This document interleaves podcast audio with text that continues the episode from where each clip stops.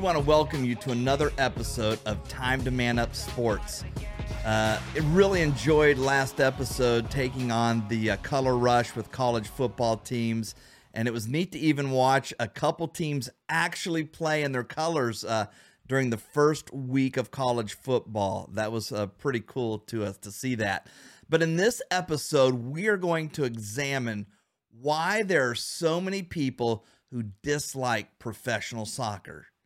Now, I do think that that number has gone down significantly, but there are still a lot of people out there that do not like soccer. They will not sit down and watch a, a, a soccer match, and it might be like the same way that there are people that don't want to sit down. They'll go play golf, but they don't want to sit and watch an entire uh, round of golf on TV.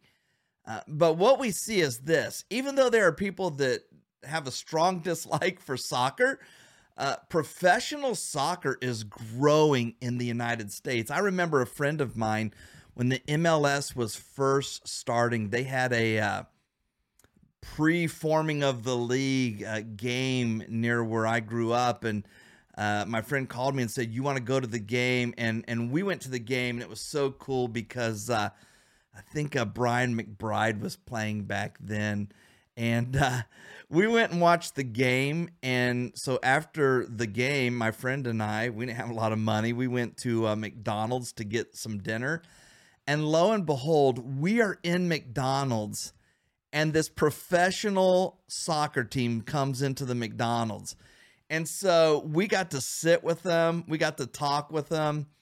It was it was amazing. I mean, it was as a guy that played soccer from the first year it was ever offered in my city when I was in kindergarten all the way into college. Uh, that was really cool to be able to sit with those guys. Uh, I think Paul Caligiuri was there. It, it was just, it was really a cool thing for us to be able to talk with them about soccer, about the game. And so that was really cool. And so for myself, I've been able to watch the growth of, of soccer to think that now the MLS is up to 29 teams. That's amazing. Uh, I would have never thought that it would have gotten to 29 teams.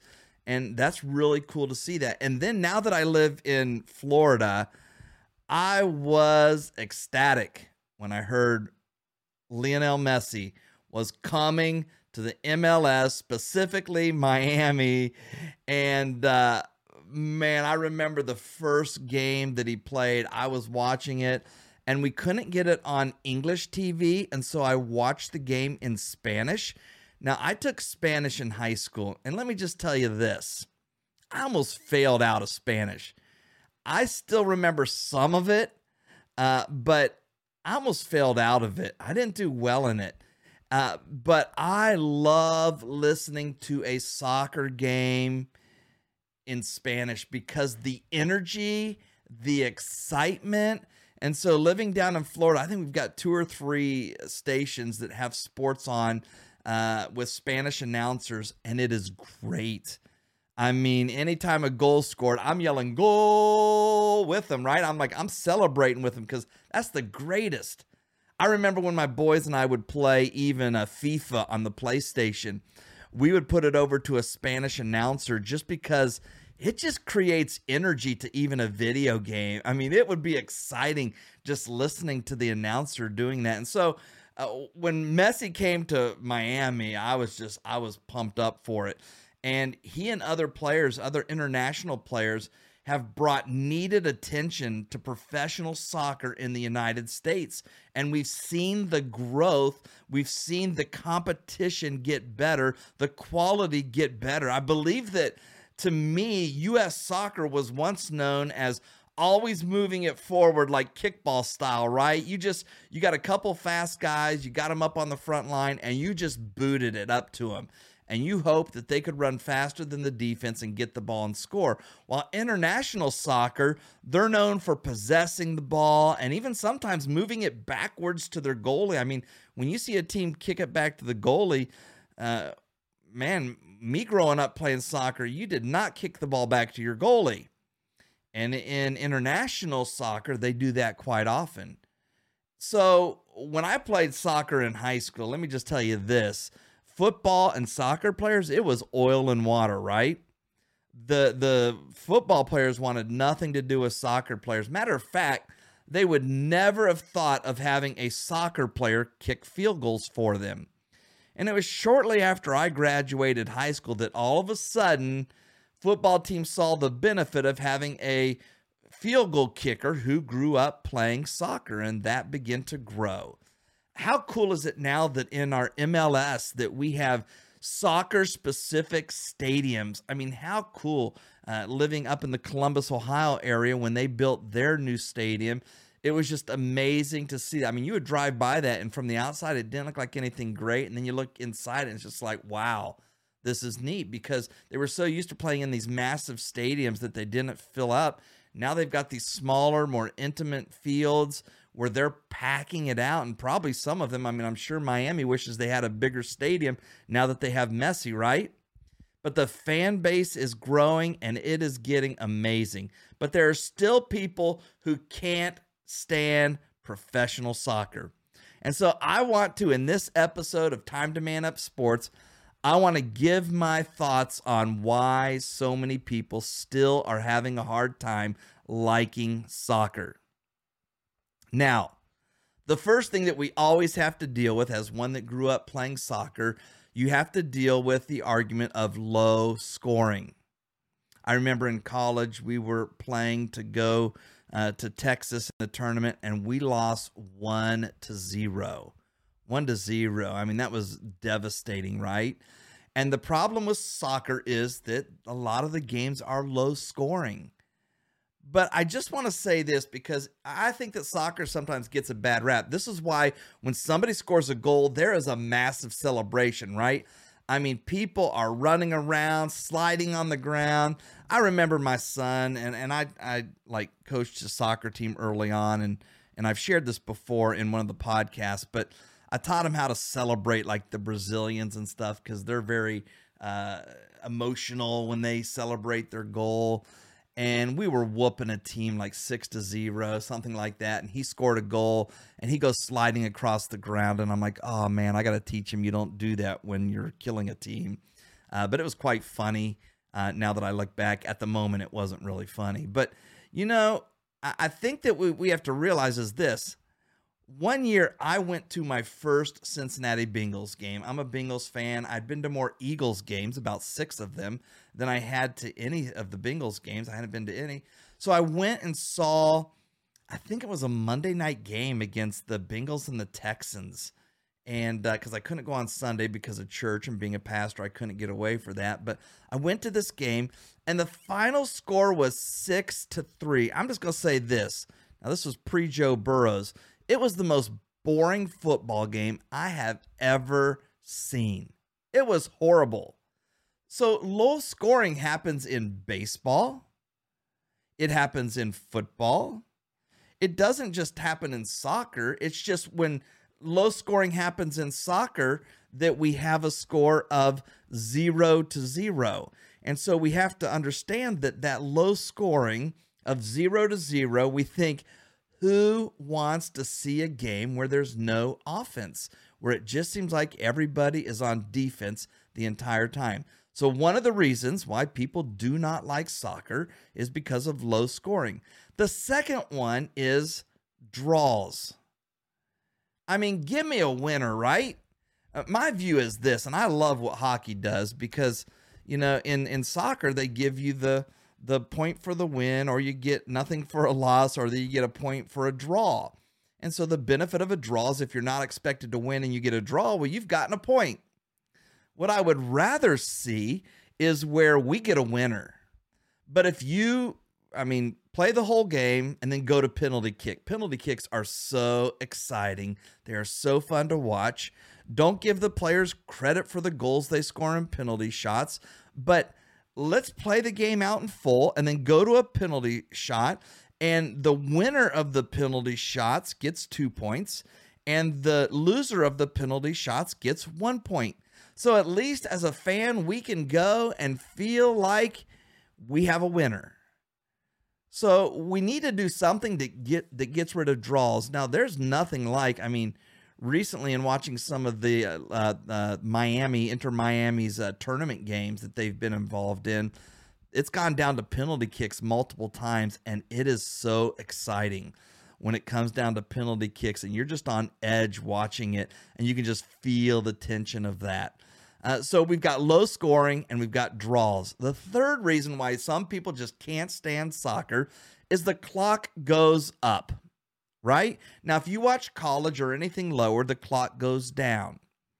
And I was just watching a couple games on ESPN, college soccer games, and I was flipping back and forth on them, and the clock goes down. And it was actually hard for me to get used to because I'm so used to watching the clock going up that I got a little bit of, uh, uh, confused on that. And not only does the clock going up um, frustrate people, but also the additional time at the end, right? I mean, people are like, okay, it's a 45 minute period. When it gets up to 45 minutes, it should be done. No, wait a minute. The referee is going to add nine minutes to play. And normal sports fans are like, what in the world? Well, that's because they don't stop the clock throughout the game, and there are estimations of how much time they need to make up. And uh, so the clock doesn't stop during the game to keep the flow, and they have to do that. Now, I'm going to now get into, as a soccer fan, as one who played soccer most of my life, uh, there was a time when I refused to watch international soccer. And these last two reasons of why people dislike soccer are two that drive me batty. And the first one is fake fouls. Players looking for a foul where there isn't one. I mean, that's not very manly, right? Where you're trying to find a, a, a, foul somewhere because you're trying to get a penalty shot or something. Fake fouls. I mean, when you see now, listen, let's let's be honest here. We see these fake fouls in other sports. Uh, it's not like basketball doesn't have fake charges or things like that. Football, we've seen flops. We've seen men go down and act like they're hurt just so they can get a stoppage of play. So it happens in other sports. So uh, it's not just soccer, but fake fouls when you don't even get talked and uh, touched and somebody flails on the ground like they just got their leg cut off it's like, get up. I mean, it just like I said, does not feel very manly. And so you've got the fake fouls, and then you have those fake injuries. Now we used to always tease this that in the in the old days when I was younger, uh, they would come out with the magic sponge, and if you've played soccer for a while, for a while, you know what I'm talking about. They would come back out with the stretcher, and they would get this sponge and they would like wipe down where the person was hurt and all of a sudden they were ready to go okay i'm just going to say this isn't it amazing how many people roll around on the ground like they're dying from a soccer foul and then once they get to the side they're ready to come back in quick i'm like dude just a minute ago you were dying i mean they were going to have to like reset your leg because it was shattered and now you're out there running back into the game. I I I don't know how people do that. And so you got the fake fouls and the fake injuries that just cause people to sour on soccer. I have a difficult time watching professional soccer because of those flops and those fake injuries. Um, however, what I will say is this unless you have felt cleats to the back of your leg or to your head or had or headed a, a ball that was punted by a goalie that went two thirds of the field. I mean, there was a time when I was playing in high school that I got kicked in the head and it left cleat marks on my head. And uh, my dad, because I was showing symptoms of concussion, pulled me out of the game. I wasn't happy because we were playing a really bad team and it was stat game. You you that played sports know what I'm talking about. There are just those games that you do not want to be taken out of because it is an opportunity for you to get some stats. And uh, in that game early on, I had a couple goals and an assist, and I got kicked in the head where I went to head it. Guy went to do a high kick, dangerous kick, kicked me in the head. It was kind of both of our faults. Um, but I had to come out of the game and I had two cleat marks on my head, these black marks that you could see from the guy's cleat. Guys, I had more than a few concussions playing soccer. I still believe that we used to go out before practice and the goalie would punt the ball and we would go out and we would head the ball. I mean, that goalie was punting two thirds of the field and we would head it and you could just feel your whole brain shift in your head, right? If you've done it, you know exactly what I'm talking about. When people would say, football is so much more dangerous than soccer, I'm like, what soccer are you playing? Because we would get rocked in the head doing things like heading the ball and that, and, and concussions happen quite often, even in soccer. The good thing is that professional soccer is doing what they can to get rid of fake injuries. I mean, they have even started when people fake a foul that they have the ability to give them a yellow card or a red card. And that's a whole nother thing that people don't understand is that that now you've got yellow cards and red cards. And it's just the same way that in football you can get a personal foul which is kind of a yellow card. And then if you get two personal fouls, you're out of the game, which is a red card. And so in a game, you can either instantly get a red card. Uh, recently, a goalie came out and he leveled a player. I mean, he leveled him outside the box, killed him, man. I mean, it was flattened him. Red card, you're out of the game. That happens. Or if you get two yellow cards in a game, you're out. And then there are consequences for the next game. And so, all that being said, uh, professional soccer is growing in the United States, and that's great to see. I've been to a number of different sporting events, but one of the most memorable was a World Cup qualifier game in Columbus, Ohio, between Jamaica and the United States. And I want to tell you this if you are not a soccer fan, I'm going to challenge you to go to a qualifying game because it will rock your world. The pregame festivities were amazing. I mean, people were there hours and hours and hours before the game, just hanging out, music playing. Uh, it was just, it was amazing. I've never been to anything like it. Again, I've been to a lot of different sporting events and nothing compared to that qualifying game, not even a World Cup game, but a qualifying game. The energy in the stadium was unbelievable. I mean, it was off the charts. People didn't sit down the entire time they celebrated. It was amazing. And then after the game, the celebration was epic. So all I can say is make plans to get to an international game. Do it as soon as you can. It's amazing. Well, I hope you enjoyed this episode of Time to Man Up Sports. Make sure to check out our other episodes and get the word out because this is a great opportunity as we look into different aspects whether it be fantasy football or things that are going on in the sports world or or whatever it be we're going to be touching on those areas and for you that find yourself disliking soccer and that you don't like it and you, all those reasons i said you were like yeah yeah yeah yeah yeah and maybe you even had extra ones give it a chance go to a game I tell people this all the time. I love hockey, but hockey's hard to watch on TV. You can never see the puck, it moves too fast, right? Go to a game. Go to a soccer game.